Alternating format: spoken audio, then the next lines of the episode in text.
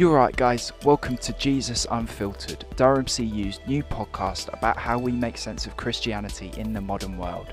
I'm Joseph Knight, a third year studying history at Durham. And I'm Judith Holmes, a second year theology student. In this podcast, we want to chat about 21st century issues in a Christian context, have a look at what the Bible has to say about them, and join in with some important conversations. Today, we're joined by author, speaker, and president of the Girls Brigade, Rachel Gardner, who's here to chat with us about identity, faith, and whether the West's culture of comparison can be solved by faith in Jesus. My goal is not that women get to do the stuff that men do so men can't do it. The goal is that we all flourish, isn't it? We all flourish Hi, Rachel. We are so excited to chat with you today. Thank you so much for being here. Um, why don't you start by telling us a little bit about yourself? Yeah, thank you. Oh, I'm really excited to be on this podcast. Um, so, my name's Rachel Gardner, and I'm a youth worker. And I'd like to be a youth worker until the day I die, and I'm 99 and still be a youth worker. Um, I'm also a mum. I've got a couple of adopted kids, um, and I'm a church planter. I'm a writer. I'm a speaker and currently living in Preston in the northeast, the mighty north, which is not quite as north as you guys up in Durham, but it's pretty far because I grew up in London. yeah, thanks, Rachel. Um, cheeky plug coming up for you here, but uh, in your book, The Girl Deconstruction Project, you talk about how um, we as humans and also as Christians become and are founded in, in, in God uh, and in Christ. Um, I just wondered if you could expand on that, how that works, um, and, and yeah, and how our identity is is rooted um, in Christ. I guess it's a little bit of a pushback, isn't it, against the idea that Christianity is about ticking a box on a form because somehow you've got the doctrines and the core statements lined up, and you're like, okay, I can academically adhere to these doctrinal statements, so therefore I'm a Christian. And I think doctrine really, really matters. And actually, one of the core doctrines is that we're adopted into God's family, um, which says something about not what we think and believe, but about our status, like our actual relationship to God. So um, when I became a Christian, it was because I heard the good news of Jesus. I heard that He alone could save me and redeem me and transform everything. But but actually, my relational status changed. I ceased to be an orphan and I suddenly entered a family, and my my father is God the Father, and I have a brother who is Jesus, and and I have all these siblings. So I think uh, one way that we can really radically understand the absolute seismic shift that happens in us when we become Christians is to imagine that we have been adopted into a different family. like that would change everything, wouldn't it? Um, and so our identity, Scripture says, is our identity now is we are hidden with Christ in God. We're not. We don't become a Christian and become a better person. We become a Christian and we become a new person. And so our identity is unshakable. Um, and I guess in a in a society and a culture today that has that puts huge emphasis, like no previous generations, on on each individual having a very clear, concise, um, understanding deeply of who they are, including you know how you engage with gender, how you engage with sexuality, race, ethnicity, all of that stuff. Actually, the radical scandal of Christianity is that that's not the most important or the most exciting thing about me. I happen to be straight, white, Western, wear far too bright lipstick. Um, I'm in my 40s.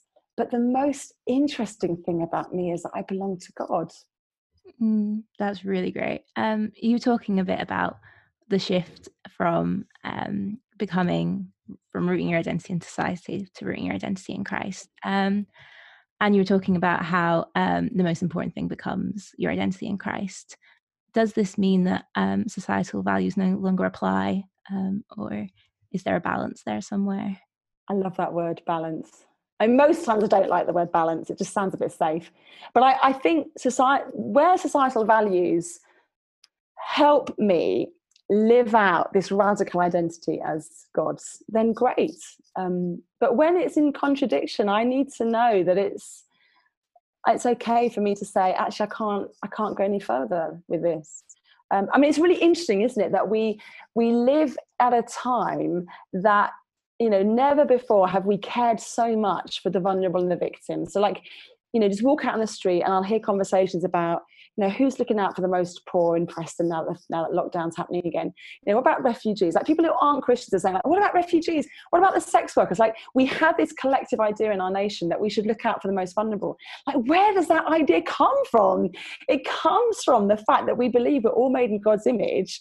So actually all of us have intrinsic worth. So that's a value I'm going to fully get behind. Absolutely.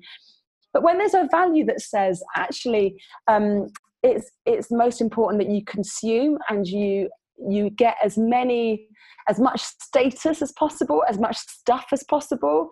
Actually, although that's tempting and I'm really prone, I'm vulnerable to that because I'm a human being, that's a value that I don't want to give airtime in my life. I want to monitor that one. I want to question that one and interrogate that one. Um, so I think it's about having the wisdom to know how to engage. Yeah, uh, and um, I guess uh, something uh, that women in particular really struggle with is the weight of societal expectations placed on them um, by the mainstream media, by social media.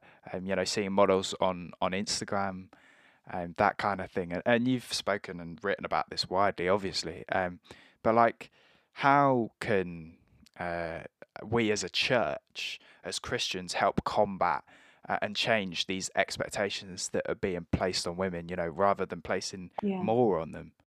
Yeah, it's, it's an excellent question, David.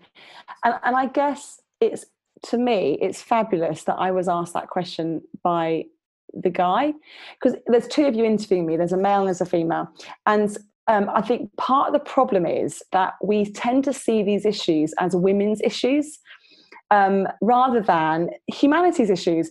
If there's 50% more prone to hate themselves, to hate their bodies, to think they should be silent, think they've got nothing to say, think they need to wait for permission to live out the gorgeous identity God's given them, that isn't that 50% responsibility to do that. That is the percent responsibility the 100% to say, why is that? Like, what can we change?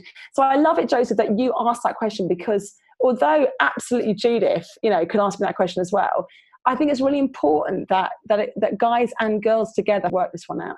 And we can do that on the macro and we can do that on the micro. So on the micro, it is that we just make sure in things like our Christian Union events, our church events, our stuff that we are just saying, let's just make sure that we are making sure that how we set up our leadership structures, how we set up our way of doing things, that we are eh, making sure everybody's thriving here. There's no inherent bias against women here or against people of color, that we really like not spot our privilege just to be woke, but we just genuinely say if someone was to walk into this church or this CU group or this friendship group and they just looked at how we do life, what would they know about us from that?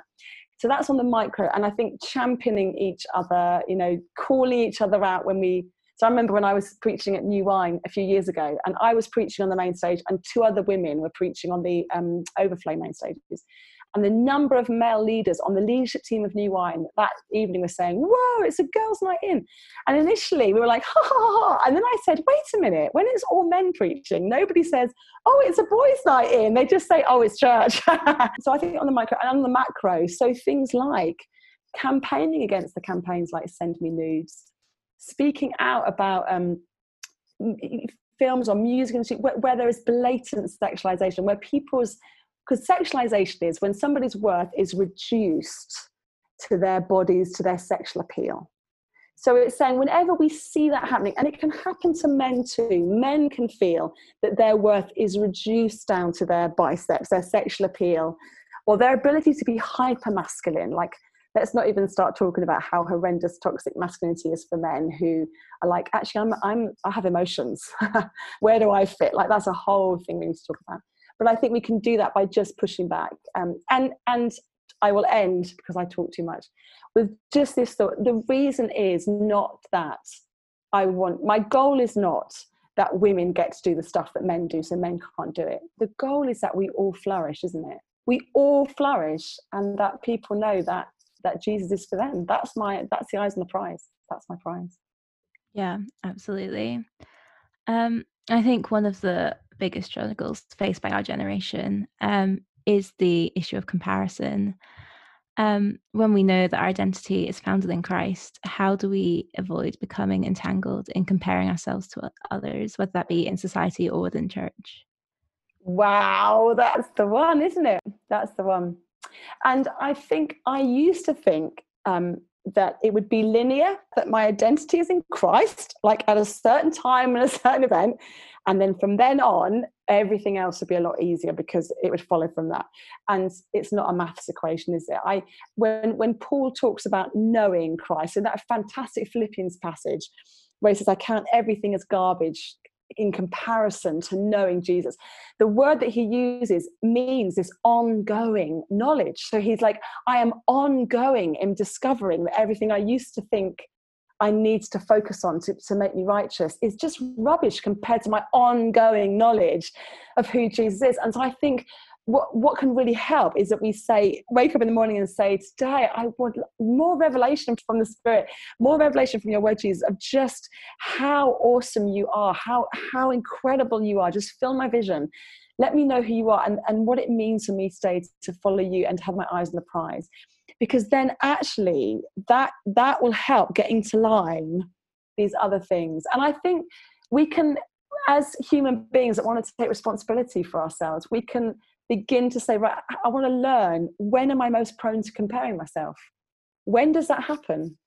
And how do I know I'm doing it? And what does that look like? And what does it do in me? And we and if we can actually own that's painful, but if we can begin to not scapegoat, because that's the other thing that we do. Sometimes we scapegoat, we say, well, if it wasn't for Instagram, I'd feel fine about myself. Or if it wasn't for my ex-boyfriend that dumped me, I'd feel fine about myself. And maybe there's truth in that.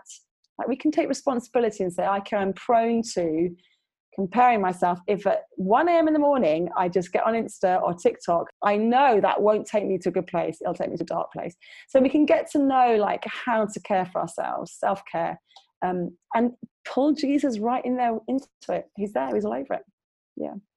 Mm, yeah, and um, seeing as you highlighted the importance of self care there, um, obviously um, this kind of season is one where lots of freshers are, you know, going to uni, moving away for the first time, and obviously everything's going to be a little bit different at the moment.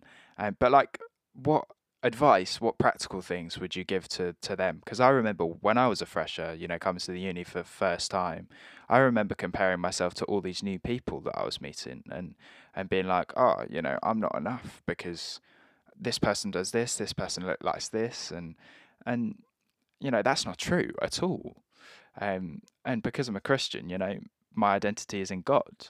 Um, and obviously that's something that I'm struggling with, and uh, lots of other people will be struggling with, you know. But what advice would you give to these freshers who are who are most likely, you know, moving for miles away from home, from all their friends, meeting all these new people, you know, to avoid that toxic culture of of comparing themselves to other people? And it's a toxic culture of comparing yourself to everyone we're meeting and free alcohol. I mean there's something about um, the, the, just watch how i think pay attention to how you um, respond to the discomfort it puts in you. So thank you joseph so much for saying you felt unsure because the more that we know that other people that look like they would never be unsure say oh yeah yeah it was awful. It was hell. Like the first half term i don't know where else that it disarms that. We don't feel that we're the only one that feels that. We're like oh actually most people are feeling this. So i think acknowledge straight away it's human nature whenever we go and start something new particularly university particularly a new job, moving home, when everything is new, everything feels like different. And so I think just let yourself off the hook.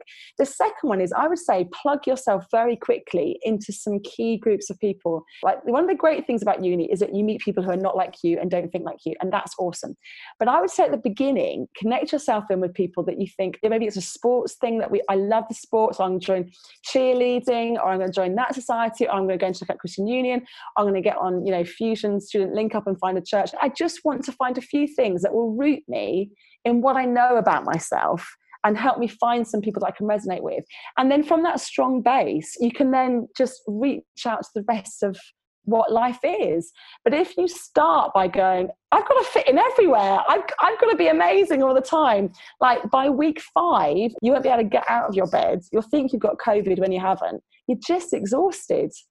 So I think, you know, just be really super wise, pep talk yourself.